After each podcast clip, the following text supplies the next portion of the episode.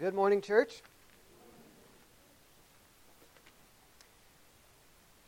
Uh, let's let's bow for prayer quickly. Lord, we take a few seconds to uh, focus our attention on your word now, and uh, we pray for this uh, this uh, next minutes of time that we will spend together, uh, hearing your word and um, learning how to apply it to our lives. We pray that you would open our minds and our hearts and our, our souls to what you want it to mean to us. Uh, we thank you so much for this word and this time to do such. It's in Jesus' name we pray. Amen. Today, I want to read to you the Christmas story from the Gospel of John. Now, typically, we hear the Christmas story from the Gospel of Luke or the Gospel of Matthew. Those are the two Gospels that record the birth of Jesus as a man or a baby to start out with. Uh, but the Gospel of John also records the Christmas message in his own way. He starts at the very beginning, and then he wraps it up with the glory of the one and only Son of God. This, in John chapter 1, is the promise of Christmas the Word made flesh. John chapter 1, verse 1. In the beginning, the Word already existed. The Word was with God, and the Word was God. He existed in the beginning with God. God created everything through him and nothing was created except through him. The Word gave life to everything that was created, and his life brought light to everyone. The light shines in the darkness, and the darkness can never extinguish it. God sent a man, John the Baptist, to tell about the light so that everyone might believe because of his testimony. John himself was not the light he was simply a witness to tell about the light. The one who is the true light, who gives light to everyone, was coming into the world. He came into the very world he created, but the world didn't recognize him. He came to his own people, and even they rejected him. But to all who believed him and accepted him, he gave the right to become children of God. They are reborn, not with a physical birth resulting from human passion or plan, but a birth that comes from God. So the Word became human and made his home among us. He was full of unfailing love and faithfulness, and we have seen his glory, the glory of the Father's one and only Son. Today, I want to review three promises that we find in the Word of God. Three promises. Number one, to send the Savior and crush Satan. Number two, to light the way and guide us home. There will no longer be any walking in darkness. And number three, to make us family and give us freedom, to adopt us as his children. We will no longer be slaves. In the first few verses of John that I read today, we see that the first promise was given in the beginning the promise of a second chance. Adam and Eve were the first to reject Jesus when they doubted his character and concern for him. The serpents, the devil, twisted God's word, and Eve became convinced that God was holding out on her when she saw that the tree was beautiful and its fruit looked delicious, and she wanted the wisdom she thought it would give her. When she and Adam ate that fruit, their eyes were opened They were enlightened to their sin and shame. But God's pure light was now too much for them to bear, and their minds became full of darkness.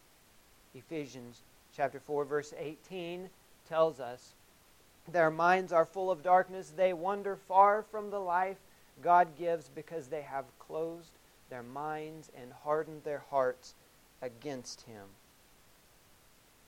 We have also been full of darkness.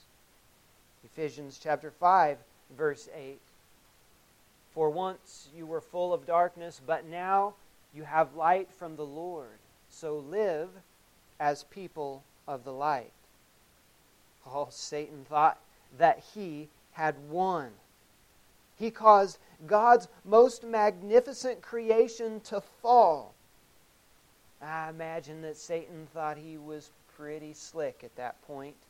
And I wonder if Satan was shocked when God didn't destroy Adam and Eve on the spot Instead, God gave them a promise.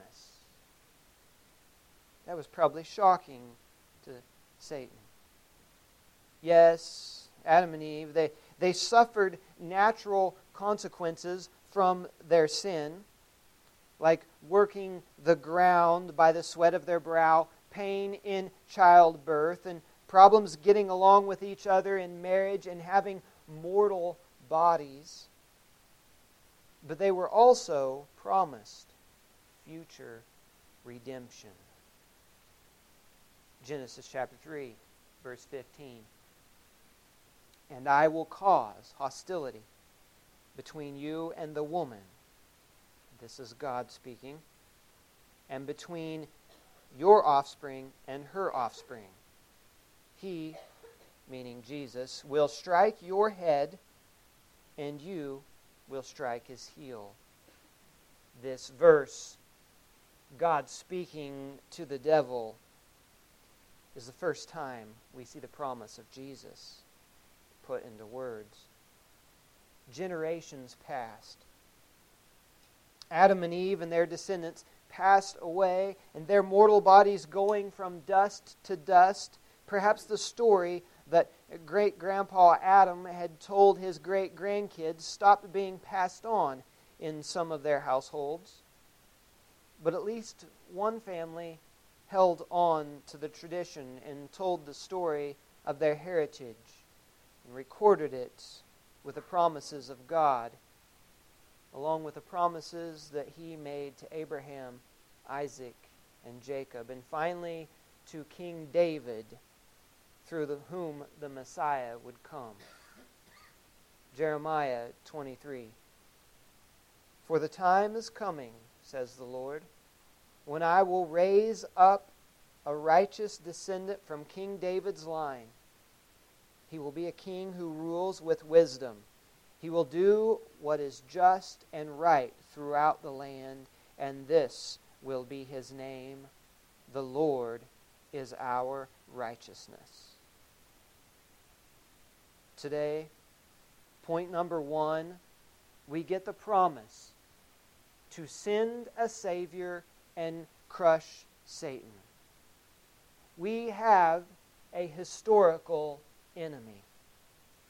Our great ancestors, Adam and Eve, were the first humans to ever encounter this enemy that we call the devil.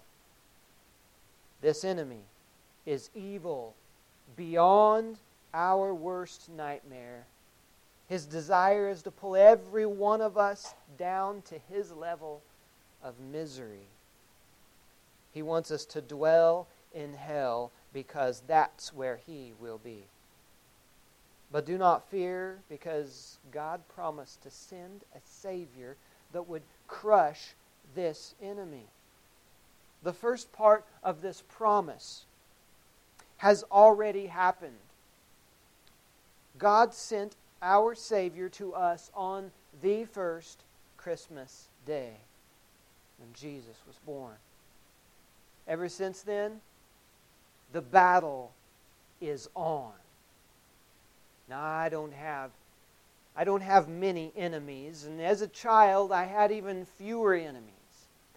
But one enemy that I can remember specifically is the hornets. I loved to play in junk piles as a child. And sometimes I would come across a nest of yellow jackets or hornets or whatever they were. And man, to a 10 year old, when one of those things flies out and stings you, it makes you angry and scared and altogether all the feelings that you don't like. And I just wanted to destroy them and do something, but there was no way. Too many hornets flying all around, and I wasn't fast enough to get them all, and so I would retreat. Now go to the house and wait for my dad to get home from work. Because I knew that when he got home from work, he had the ability to crush the enemy, the hornets, right then. And he would get a can of gasoline, and we would go find the hornet's nest, and he would throw that gasoline on the hornet's nest and, and destroy them, crush them all. There would be some running around on the ground, and we could step on them and crush them, wipe them all out, take care of the enemy. Listen, our Savior came to this earth to destroy the enemy that we have, and not just the little enemies like hornets or, or other people that may be our enemies here, but the one true enemy, the devil. Our Savior came to strengthen us and to lead us to victory because we know that it's only a matter of time until the other half of this promise is complete. And Jesus will crush Satan once and for all. We have that promise to look forward to. When the Lord Jesus, who is our righteousness, was born on that first Christmas day, God also promised that we would no longer walk in darkness. Isaiah chapter 1, uh, Isaiah chapter 9, verse 1. Nevertheless, that time of darkness and despair will not go on forever. The land of Zebulun and Naphtali will be humbled, but there will be a time in the future when Galilee of the Gentiles, which lies along the road that runs between the Jordan and the sea, will be filled with glory. The people who walk in darkness will see a great light. For those who live in the land of deep darkness, a light will shine. You will enlarge the nation of Israel, and its people will rejoice. They will rejoice before you as people rejoiced at the harvest, and like warriors dividing the plunder. For you will break the yoke of their slavery, and lift the heavy burden from their shoulders. You will break the oppressor's rod, just as you did when you destroyed the army of Midian. The boots of the warrior and the uniforms bloodstained by war will all be burned. They will be fuel for the fire. For a child is born to us, a son is given to us. The government will rest on his shoulders and he will be called Wonderful Counselor, Mighty God, Everlasting Father, Prince of Peace. His government and its peace will never end. He will rule with fairness and justice from the th- throne of his ancestor David for all eternity. The passionate commitment of the Lord of heaven's armies will make this happen. Folks, God is serious about his promises. His passionate commitment means that he will keep his promises, and Jesus is the fulfillment of that promise. In the ninth verse of John, he says, The one who is the true light, who gives light to everyone, was coming into the world. And in verse 14 says, So the Word became human and made his home among us. He was full of unfailing love and faithfulness, and we have seen his glory, the glory of the Father's one and only Son. Verses 4 and 5 The Word gave life to everything that was created, and his life brought light to everyone. The light that shines in the darkness, and the darkness can never extinguish it. Our second point of today the light, to light the way and guide us home. This is a promise of God. To light the way. Having lights on a car at night is life or death. Now, maybe you can get away with it if you're driving in town. Have you ever done that? Been somewhere in town and hop in your car and start driving, and then uh, you don't even notice that people are flashing your lights, and you're wondering, why do they flash in their lights? Until you get outside of town and there's no more street lights, and you realize your headlights weren't on. You get out on the highway where there's no lights around you, the headlights in your car are absolutely necessary. If you don't have them on, going fast is impossible. Uh, preventing running off the road is impossible. Now, we don't have to live a life in darkness like that. We don't have to live a life of hopelessness because God has lit our way with Jesus just as He promised He would do. The other part of this promise of God lighting our way is that Jesus will guide us home. We still live in a fallen world. Even though we have Jesus as our light and we have Him as our Savior, we live in this world, and I don't have to remind you that it is a fallen world. But if we keep following the light of Jesus, then He will lead us home where we're supposed to be. Lead us home to the place that we were made for. That is heaven. And that's a promise. If you follow the light of Jesus, you will get to your home in heaven. And that's super exciting. And that's why Paul tells us to, he calls us to live as people of light, to be shepherds. How cool is the idea of being a shepherd? Now, a. Last night at the uh, parade, we had a live nativity. And in the live nativity, the, the, the Billings brought a cow and, and a goat and, and my favorite, a sheep. And the sheep was, was it was small, about half grown, and it was round. And um, when it came time to uh, go home after the parade was over, the sheep, uh, the cow, and the goat were led to the trailer, and then the sheep had his harness put on, and he didn't want to go home because he didn't know he was going home, and, and they pulled him, and he was jumping around, and and uh, I wanted to help out, but I didn't know, and I'm not a jealous person, but Kevin Beebe just grabbed the sheep up, and I wanted to grab the sheep up because if you've ever put your fingers in the wool of a sheep, it's just, I love the feeling of sheep's wool and I wanted to pick up the sheep and carry him. I, I like to be a shepherd. I wanted to pretend to be a shepherd for that. And then I said, Kevin got to do it, not me. I didn't know if the sheep wanted to be picked up. Kevin didn't care, and I'm jealous.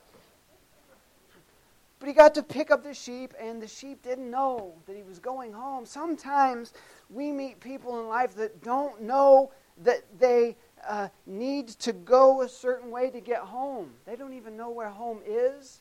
And sometimes we can tell them about the Word of God that we were made for heaven, but they don't understand where home is. They don't understand where they're going if they're not going home. Sometimes, you know, we have to pull them on the leash, maybe uh, pick them up, carry them like shepherds God has given us a second chance. Ephesians chapter 5, verse 8 through 9. For once you're full of darkness, but now you have light from the Lord. So live as people of the light, for this light within you produces only what is good and right and true. We have this light. We should share it with others. God has provided each of us with a second chance, an opportunity for redemption. He has given us His Word, capital W, Word, His Jesus, to save us, just as He promised He would.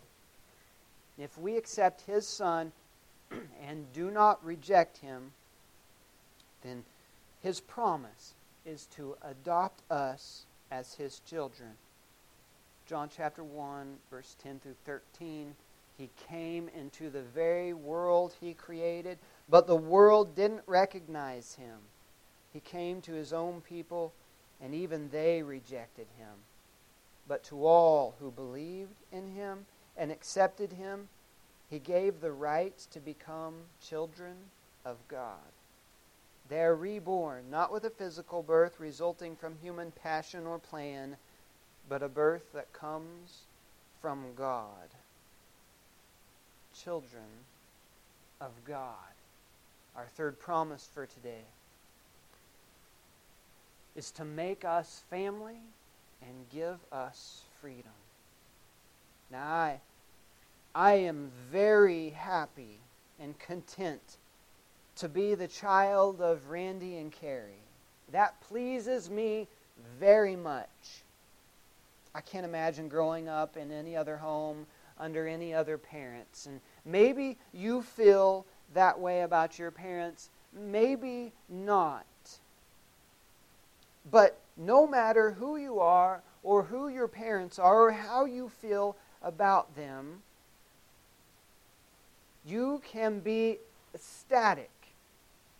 Ecstatic means overwhelmed with happiness and joy you can be ecstatic that you are a child of God because it gives us freedom. Freedom. The first part of this promise is that you believe in Jesus. If you believe in Jesus, you are a child of God. And the second part is that it gives us freedom. Freedom from what? Well, freedom from the law no, I'm not talking about the, the civil law, laws that we have to follow every day on the road and in the community. I'm talking about the law of the Old Covenant. 613 Old Covenant laws that had to be followed perfectly, and if you didn't follow them perfectly, you had to follow a protocol of how to cleanse yourself and offer animal and grain sacrifices and do it just in a certain way so that you could perhaps be forgiven of the law that you didn't follow. We're free from all that because we are His children. We are free from hopelessness because we have seen the light of Jesus. 2,000 years or more, people have been celebrating the light of Christ because it gives us freedom from hopelessness. And another thing, Dad, Jesus gives us the freedom from the fear of death. No longer is death something that we dread, have to dread, something that we have to uh, mourn over, because it's only the doorway that takes us to our eternal, perfect home that He's prepared for us. And Jesus gives us the ultimate freedom from everything evil. The other half of this promise is not only the freedom from uh, the old covenant and freedom um, from hopelessness, but freedom from everything, complete freedom from everything evil, everything bad. Some glad day.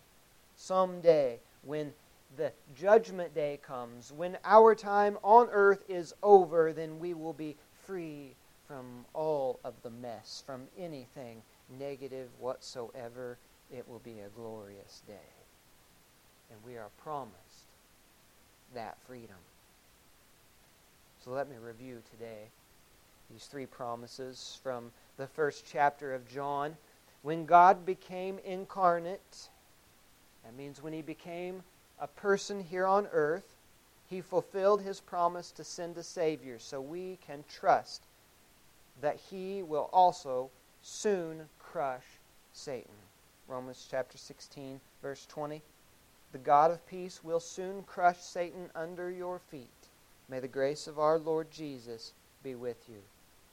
And number two, Psalm 119, 105 says, Your word is a lamp to guide my feet and a light for my path.